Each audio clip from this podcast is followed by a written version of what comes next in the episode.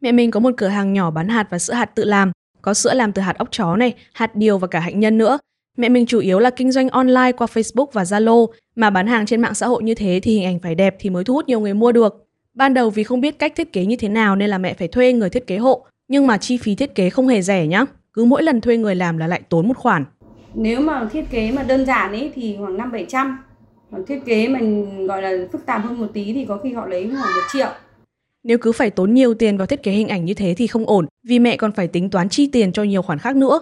Lúc đấy đang chưa biết giải quyết như thế nào thì tình cờ mẹ lại được bạn bè giới thiệu cho một phần mềm thiết kế rất là hay. Mọi người bảo rằng là có phần mềm Canva ấy, thứ nhất là nó chỉnh sửa ảnh rất là nhanh, tiện, nhiều mẫu rồi nhiều cái hình ảnh đẹp mà mình không cần phải đi sưu tầm ở đâu cả, mà lại được miễn phí, thế nên là mẹ sử dụng. Ô, hóa ra là Canva à? Mình cũng dùng Canva để thiết kế các thứ đấy, công nhận là dễ dùng. Nếu bạn chưa biết thì Canva là một công cụ thiết kế trực tuyến trên mạng Internet mà không cần phải tải ứng dụng về máy. Hoặc là nếu muốn thì bạn có thể tải ứng dụng về máy tính và điện thoại dùng cho tiện cũng được. Canva có thể giúp bạn thiết kế rất nhiều thứ. Canva là nó tích hợp hết tất cả những cái mà người thiết kế mong muốn về các cái sản phẩm của mình như poster hay là slide. Cái kho dữ liệu của nó rất là nhiều ảnh đẹp luôn, nhiều ảnh xịn sò. Nếu mà để mình đi thuê người chụp cũng rất là tốn tiền. Thì đấy là cái mà cực kỳ tuyệt vời. Mình cần cái gì là là có cái đấy luôn. Khi mà bạn vào trang chủ Canva thì bạn sẽ thấy ở ngay vị trí trung tâm là những danh mục thiết kế để bạn lựa chọn như là tờ rơi này, bài đăng Facebook này hoặc là thậm chí là cả đơn xin việc. Ấn vào mục tờ rơi chẳng hạn thì Canva sẽ gợi ý cho bạn rất là nhiều mẫu thiết kế có sẵn theo từng chủ đề như là quảng cáo này, rồi sự kiện các thứ, nhiều lắm, tùy bạn lựa chọn. Toàn bộ những tính năng thiết kế này là hoàn toàn miễn phí, bạn không cần phải trả phí gì cũng có được một sản phẩm thiết kế hoàn chỉnh rồi. Thế nên là từ khi có Canva thì mẹ mình không cần đi thuê thiết kế bên ngoài nữa, bởi vì Canva đã đáp ứng được hết những điều mà mẹ cần rồi. Mẹ thiết kế hết, thiết kế tất cả các cái poster quảng cáo, rồi poster về hình ảnh, rồi sản phẩm, rồi kể cả các cái slide trình chiếu ấy, trình bày để mình mình chia sẻ trong các cái buổi giảng bài các thứ ấy. Nói chung là dùng Canva tiết kiệm với cả tiện hơn rất là nhiều so với việc đi thuê thiết kế ngoài. Theo tạp chí Fast Company thì tính đến đầu năm hai không hai hai, Canva có đến bảy mươi lăm triệu người dùng hoạt động mỗi tháng. Một con số đáng ngưỡng mộ với một phần mềm thiết kế luôn ấy. Nhưng chuyện không đơn giản chỉ là về một phần mềm thiết kế miễn phí và tiện lợi mà đằng sau còn là một mô hình kinh doanh đang khá thịnh hành hiện nay. Mô hình này được gọi là Freemium. Có thể nói một phần nhờ vào mô hình Freemium mà Canva đạt được thành công như hiện nay. Vậy freemium là gì? Những ứng dụng freemium cho khách hàng sử dụng miễn phí có thật sự miễn phí hay không? Và nếu miễn phí thì những ứng dụng này kiếm tiền như thế nào? Bạn đang nghe Đầu Tiên Tiền Đâu, nơi Đài Thu Thanh kể những câu chuyện xung quanh đồng tiền. Xin chào, mình là Khánh Linh đến từ Đài Thu Thanh. Và mình là Huyền Trang. Canva từ một công cụ thiết kế đơn giản mà lại được hàng chục triệu người sử dụng mỗi tháng và có thể nói nhờ kinh doanh theo mô hình freemium mà Canva có được thành công như vậy. Thế thì cụ thể mô hình freemium này hoạt động như thế nào? Nếu mà để nói về câu chữ ý, thì freemium là sự kết hợp của free, tức là miễn phí, và premium có nghĩa là cao cấp. Tên như nào thì nó hoạt động đúng như thế, nghĩa là mô hình này hoạt động theo kiểu vừa miễn phí mà lại vừa trả phí. Cho bạn trải nghiệm gần như là tất cả các dịch vụ cao cấp nhất của app. Và nó giới hạn bạn, đến bạn nào đấy thôi là bạn phải mua. Thế ừ. là đấy là freemium và cách kiếm tiền từ freemium. Đó là giải thích ngắn gọn của một anh lập trình chuyên thiết kế những ứng dụng freemium. Còn cụ thể khi bạn dùng một ứng dụng freemium ấy, thì nó sẽ như thế này. Đầu tiên bạn sẽ được cung cấp một gói dịch vụ cơ bản. Tất cả mọi người đều có thể sử dụng gói cơ bản này mà không cần phải trả một đồng nào. Sau đó công ty sẽ giới thiệu những tính năng cao cấp hơn, tiện lợi hơn nhưng mà bạn cần phải trả phí thì mới được dùng. Gói này thường được gọi là gói cao cấp. Ví dụ như phần mềm thiết kế Canva mà mẹ mình sử dụng ý. Cho mình sử dụng free thì chỉ những hình ảnh đơn giản thôi, còn rất là nhiều hình ảnh đẹp thì họ không cho dùng vì mình phải trả tiền.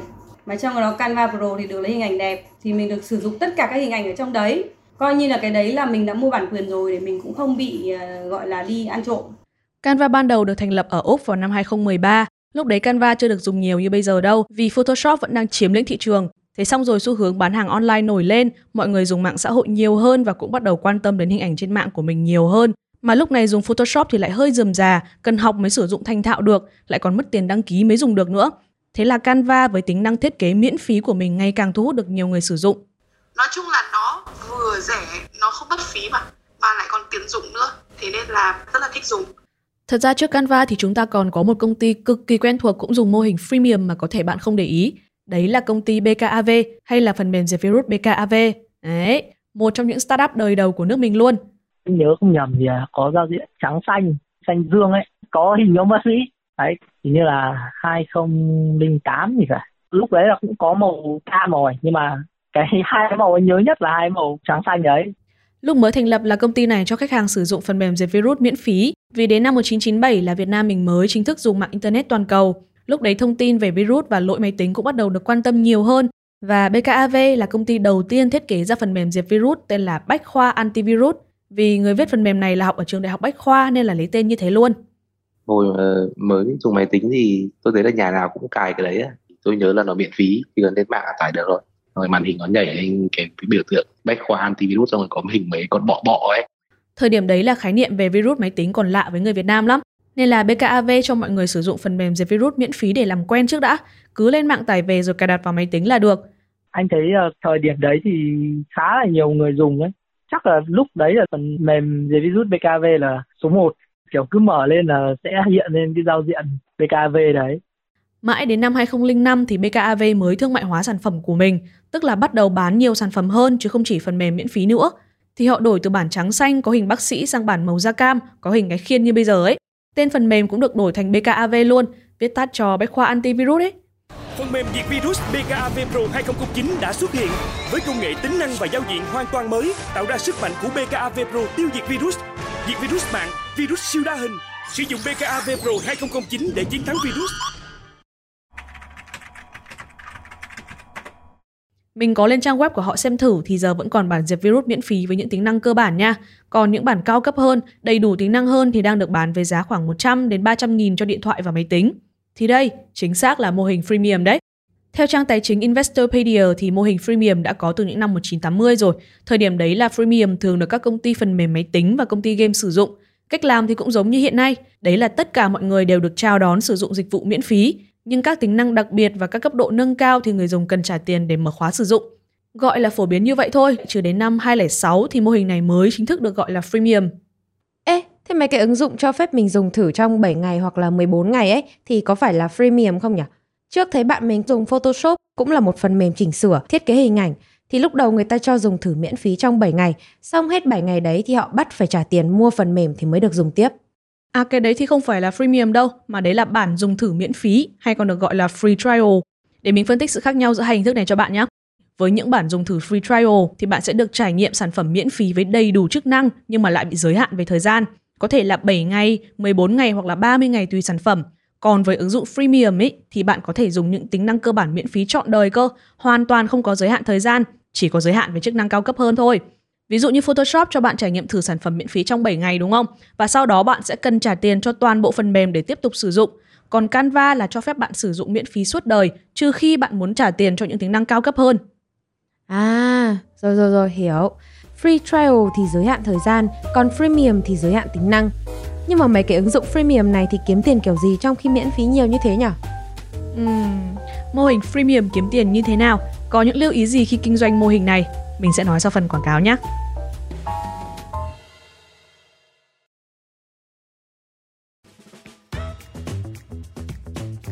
Ví dụ như bạn này đang yêu một cô gái này rồi nhưng bạn ấy vẫn là muốn tìm kiếm những cái bạn gái khác. Nó cũng chỉ một trải nghiệm mà không phải một thứ bắt buộc với anh ấy. Màu đỏ là màu cực kỳ thu hút đàn ông đấy. Mình quyết định sử dụng ứng dụng hẹn hò để xem là chính xác thì các anh trai muốn gì từ các bạn nữ trên những ứng dụng này. Bẻ nào nhiều cá nhất thì mình đến đó câu thôi.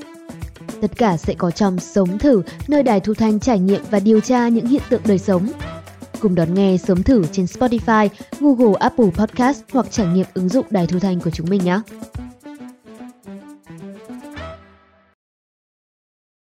Vừa nãy mình đã biết là freemium cung cấp những dịch vụ miễn phí kết hợp với trả phí. Và mô hình này khác với bản dùng thử free trials. Thế thì quay lại với câu hỏi của mình là mấy cái ứng dụng freemium này kiếm tiền kiểu gì khi miễn phí nhiều như thế? Anh lập trình viên mà mình vừa giới thiệu trước lúc giải lao ấy thì bảo rằng freemium thường sẽ kiếm tiền qua quảng cáo. Thường thường từ ngày xưa ấy thì freemium nó đã thuộc dạng là ăn qua quảng cáo rồi. Và về sau bắt đầu nó mới là nâng cấp lên thành những cái mạnh mẽ hơn. Theo anh thì quảng cáo trên app, tức là trên ứng dụng ấy, còn được chia thành hai loại. Một là quảng cáo dạng banner và hai là quảng cáo dạng interstitial. Khi bạn dùng một app đúng không? Thì thường thường nó sẽ có một quảng cáo banner nằm bên dưới hoặc là bên trên. Tức là mình đang nói về màn hình điện thoại rồi. Thì cái banner nó nhảy liên tục. Nó chỉ cần show banner như thế, nó giống như kiểu ngoài đường người ta hay treo cái biển quảng cáo lên. Nhưng kệ ai xem cái gì xem, có muốn liên hệ thì liên hệ. Thì nó là kiểu như vậy. Ví dụ lúc bạn đang chơi game trên điện thoại đi, thì quảng cáo dạng banner hay xuất hiện ở bên dưới màn hình ấy, nó không làm gián đoạn trò chơi của bạn mà chỉ làm bạn hơi ngứa mắt một chút thôi. Hoặc là bạn nào mà hay xem YouTube mà để ý ấy, thì hay có những cái dòng quảng cáo bên dưới video bảo mình tải ứng dụng này, tải ứng dụng kia đi ấy. Thì đấy chính là quảng cáo dạng banner. Có cái thứ hai gọi là interstitial, nó là cái gây ức chế nhất cho người dùng. Đó là khi bạn ấn vào một cái nút nào đấy, chẳng hạn để chuyển qua một màn hình hoặc là chuyển qua một chức năng nào đấy, thì thường nó sổ cái đấy ra. Nó sổ cái một cái banner quảng cáo to bành ấy, nằm giữa màn hình luôn. Đấy, còn cái quảng cáo interstitial thì nó sẽ bất chợt xuất hiện xong choán hết màn hình, làm bạn phải tạm dừng chơi để xem quảng cáo. Mỗi lần mất khoảng hai mươi đến ba mươi giây gì đấy, rất là khó chịu. Công nhận. Đấy là freemium theo kiểu gọi là gây khó chịu. Tức là bạn được trải nghiệm những cái gọi là cao cấp nhất của cái app đấy, nhưng mà trong một khoảng thời gian nhất định thôi. Thì sau đó nó sẽ tắt cái đấy đi, nó bắt bạn mua. Hoặc là bạn phải chịu chấp nhận tiếp tục sử dụng những cái gói đấy với việc là bị banner quảng cáo hành hạ bạn. Nhưng mà lỡ nhiều quảng cáo quá người ta khó chịu rồi bỏ app thì sao? Thật ra đấy là một chiến lược của mô hình freemium để khách hàng tiêu tiền đấy. Quảng cáo nó che cái này che cái kia đi này, và nó làm cho người ta khó chịu. Nó ép người ta đến cái việc là phải mua một cái gì đấy. Nếu mà cái app đấy rất ngon thì bạn sẽ mua ngay một cái gói, đó là gói reboot app, là xóa quảng cáo. Khi bạn mua xong là tắt tất cả quảng cáo bên trong cái app đấy của bạn đi. Và sau đó là người ta sẽ dùng tất cả các cái gói dịch vụ kiểu bình thường thôi. Rồi, thế thì tóm lại là các ứng dụng freemium chèn quảng cáo vào để kiếm tiền qua lượt xem của người dùng này. Nhưng mà nhiều quảng cáo thì sẽ gây khó chịu, thế là ứng dụng bán ngay cho một gói xóa quảng cáo. Cả hai cách này dù là chèn quảng cáo hay là bán gói xóa quảng cáo, bằng cách nào thì ứng dụng freemium cũng nhận được tiền.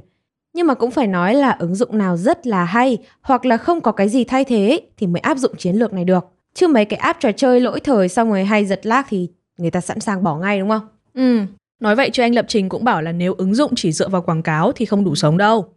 Thực ra nó chẳng hạn như là nó làm cho bạn cảm giác như là mình đang được hưởng thụ nội dung một cách miễn phí. Nhưng đến đoạn nào đấy thì người ta sẽ bắt bạn trả phí một số những cái nội dung đặc biệt để người ta có thể cứa tiền lại. Chứ còn không, người ta không thể sống bằng quảng cáo mãi được. Không sống bằng quảng cáo mãi được nên mới có những gói dịch vụ cao cấp như là Canva Pro đấy. Tức là Canva sẽ giới hạn những chức năng cao cấp mà bạn cần trả tiền mới dùng được. Đó cũng là nguồn doanh thu chính của các ứng dụng freemium. Họ sẽ cứa bạn dần là ô mua cái đấy đi, mua cái đấy đi sẽ có tất cả những cái dịch vụ cao cấp nhất của chúng tôi. Còn không thì bạn cứ chấp nhận chịu, sống chung với cả những sự tò mò rồi những sự khó chịu. Đấy, nó có hai cái dòng như thế. Một là cho tất cả cao cấp và cùng khó chịu, và thứ hai là gói cao cấp hơn so với cái gói bình thường. Vậy có thể hiểu là freemium có hai dạng. Một là không giới hạn tính năng nhưng mà bị gián đoạn gây khó chịu. Ví dụ như trò Candy Crush đi. Trò này yêu cầu là mình phải kết hợp những viên kẹo giống nhau thành một hàng, ngang hay dọc cũng được, cứ xếp được một hàng từ ba viên kẹo trở lên là được. Đấy, có được một cái hàng như thế thì mấy viên kẹo giống nhau này nó sẽ biến mất. Xóa được đủ số kẹo yêu cầu là bạn thắng. Không biết nhà bạn thế nào chứ mẹ với cả dì mình mê lắm, cài suốt ngày. Thì anh Lập Trình bảo là Candy Crush là một ứng dụng freemium kiếm tiền khá là khéo léo. Họ không dùng quảng cáo đâu mà họ đánh vào tâm lý của người chơi. Như này nhá, họ cho bạn chơi miễn phí đúng không? Nhưng lại giới hạn lượt chơi. Bạn chỉ có năm lượt chơi thôi, thua năm lần là hết mạng không chơi được nữa. Bạn phải chờ mười lăm đến hai mươi phút gì đấy để hồi lại cái lượt chơi của mình. Mà mười lăm đến hai mươi phút đấy là chỉ hồi lại được một lượt chơi thôi nhá. Rất là mất thời gian. Mà lúc đấy đang đà chơi, đang rất là cuốn rồi thì chắc chắn là phải tìm mọi cách để có được lượt chơi tiếp. Thì lúc đấy bạn có hai lựa chọn như thế này. Một là bạn sẽ đi hỏi bạn bè về cái việc là cho tao xin thêm mạng đi để tao chơi.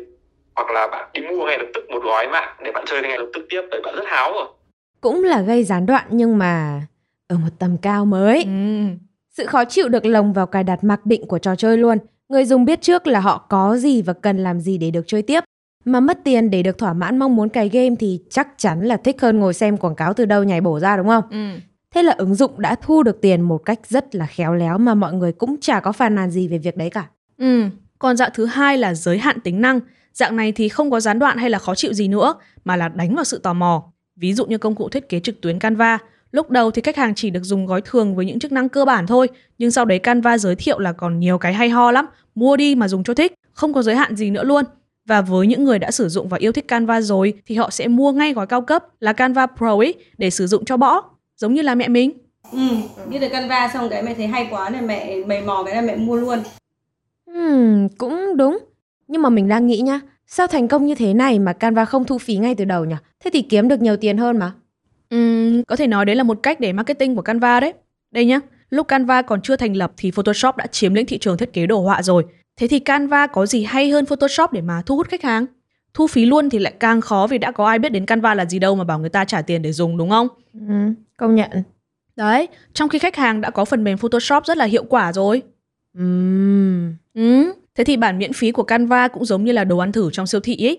Bạn thấy một nhân viên giới thiệu món xúc xích mới, bạn này đứng nướng xúc xích tại chỗ luôn, rất là thơm, rất là hấp dẫn.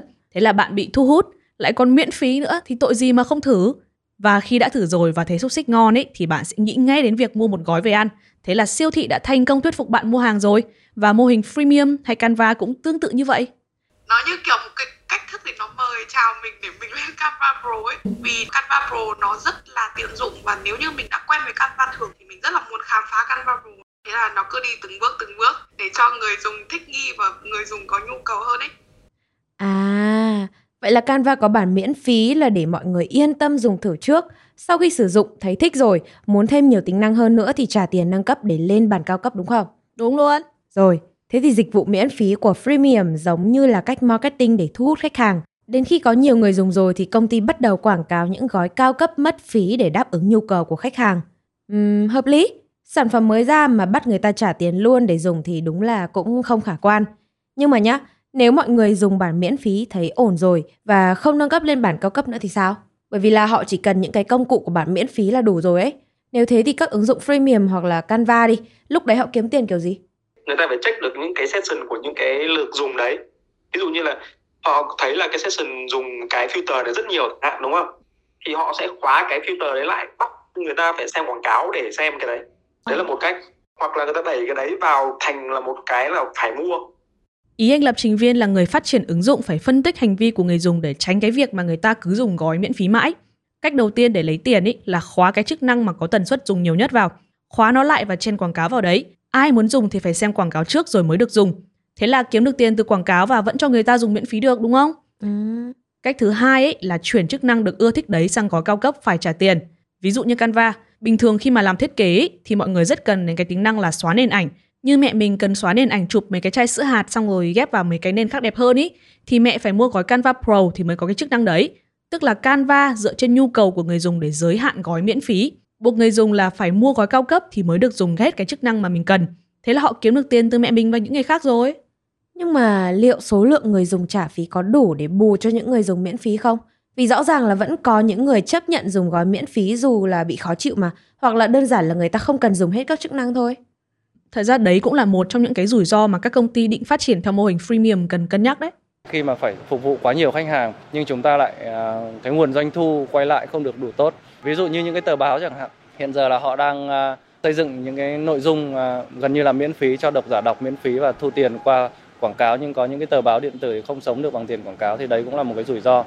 Đó là anh Lê Công Thành, chủ tịch công ty công nghệ chọn lọc thông tin khi trả lời trên kênh vê tê xê hai. Theo anh thì nếu không có chiến lược đúng đắn thì mô hình freemium không thể thu về lợi nhuận cho công ty được, hoặc thậm chí là làm công ty hết tiền luôn ý. Vì cứ chạy miễn phí mà lượng chuyển đổi trả phí không đủ thì làm sao mà công ty sống được. Chưa kể đến việc là nếu ứng dụng của công ty đó không đủ hay, không đủ tốt thì khách hàng cũng chả quay lại dùng nữa. Tệ hơn là họ còn có thể đánh giá xấu về sản phẩm và kết cục là ứng dụng đấy không thể phát triển được. Đúng là không có mô hình nào mà hoàn hảo cả. Vậy nên mỗi công ty, đặc biệt là những startup nên có những lựa chọn đúng đắn để có được một phương thức kinh doanh phù hợp. Theo chủ tịch công ty UpGen Việt Nam, các startup khác nhau, nó luôn luôn cung cấp các sản phẩm dịch vụ khác nhau. À, nếu như chúng ta ví dụ như là chỉ là một cái hành vi là xem phim online đấy chẳng hạn, thì có thể là rất là phù hợp với việc freemium, tức là chúng ta được free đến một mức độ nào đó, sau đấy chúng ta sẽ phải trả tiền. Thì cái đấy là các bạn startup nên cần phải sáng suốt trong à, những cái việc mình làm, phải phân tích để có thể đánh giá và đưa ra một mô hình rất là phù hợp, thay vì chỉ nghĩ đến việc là chúng ta chỉ có freemium. Giám đốc công ty in ấn Pringo cũng cho rằng freemium có lẽ sẽ phù hợp với những công ty làm về phần mềm hoặc là dịch vụ online hơn. Nói chung là những sản phẩm phi vật lý. Cái sản phẩm cuối cùng mà Pringo mang đến khách hàng đấy là cái sản phẩm vật lý, đấy là cái sản phẩm về in ấn.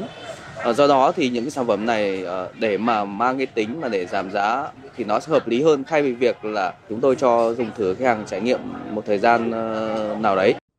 Ồ, oh. Thế còn anh lập trình viên ban nãy tự làm ứng dụng thì sao? Anh ấy có thêm lưu ý gì về mô hình freemium không? Có chứ, sẽ sẽ có những cái lúc mà chẳng hạn như ai ai nhà nhà người ta cũng đều làm freemium đấy, thì kiểu app free thì nhiều vãi và tính năng này kiểu na ná nhau ấy, mình sẽ không cạnh tranh được. Hoặc là có những thằng kiểu nó rất mạnh, nó rất lớn, công ty cực kỳ lớn chẳng hạn, nó đẻ ra những cái tính năng free luôn, pháp cái là tất cả những công ty con đều ngáp hết. Nghe cũng nhiều thách thức với rủi ro phết đấy nhỉ. Nên là không phải cứ chạy theo xu hướng là tốt đâu bạn nhá. Muốn kinh doanh được là phải tính toán, nghiên cứu đủ các thứ đấy. Nghiên cứu thị trường này, khách hàng này, kể cả là nghiên cứu sản phẩm của mình nữa để tìm ra chiến lược kinh doanh phù hợp nhất. Và theo những chuyên gia mà mình vừa nghe thì mô hình freemium rất có tiềm năng thu hút khách hàng cho những startup mới, đặc biệt là những startup liên quan đến công nghệ và phần mềm. Tuy nhiên đấy cũng là thách thức để các công ty không ngừng phát triển và hoàn thiện sản phẩm của mình. Nếu không đủ tốt và không khác biệt thì rất có khả năng là không trụ được trên thị trường đâu nhá. Dù có nhiều thách thức nhưng cũng không thể phủ nhận rằng mô hình freemium đang rất thịnh hành trong lĩnh vực công nghệ và dịch vụ online. Ví dụ như phần mềm thiết kế Canva này, ứng dụng nghe nhạc Spotify hay thậm chí là cả YouTube. Đúng rồi, bạn không nghe nhầm đâu, YouTube cũng là một ứng dụng freemium đấy. Nếu bạn đang dự định khởi nghiệp ở mảng công nghệ như thế này thì có thể tham khảo cách làm từ những ví dụ mà chúng mình vừa nói. Nhưng cũng không cần cố chạy theo xu hướng này đâu nhé, vì mỗi công ty lại có cách phát triển riêng mà. Điều quan trọng là phải phù hợp với sản phẩm của bạn. Ví dụ như ứng dụng Đài Thu Thanh của chúng mình, hiện tại app Đài Thu Thanh đang cho mọi người nghe các chương trình Thu Thanh miễn phí nhá. Bạn chỉ cần tải app về và chọn chương trình bạn muốn để nghe thôi, hoàn toàn miễn phí không giới hạn. Nhưng mà biết đâu đấy, khi thành công rồi thì bọn mình cũng chuyển sang freemium thì sao?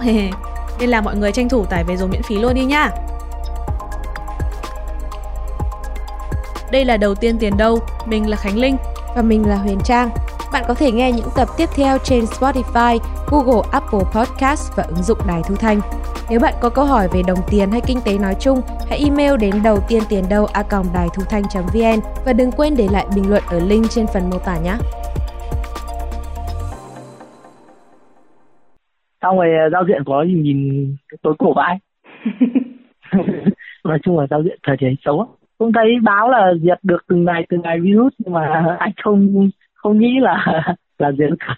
Cảm giác cứ sai sai nào, nhưng mà kiểu bình thường mình cứ lâu lâu mình bỏ ra mình quét phát, bấm vào cái răng cưa này, xong bắt đầu chạy, đầu tiên là phát hiện bao nhiêu virus này, xong rồi diệt được bao nhiêu ở đấy. Thế cảm ơn các nhân vật đã hỗ trợ Đài Thu Thanh thực hiện nội dung này, biên tập và chịu trách nhiệm nội dung Khánh Linh. Để tham khảo chi tiết, bạn có thể xem qua phần mô tả nhé.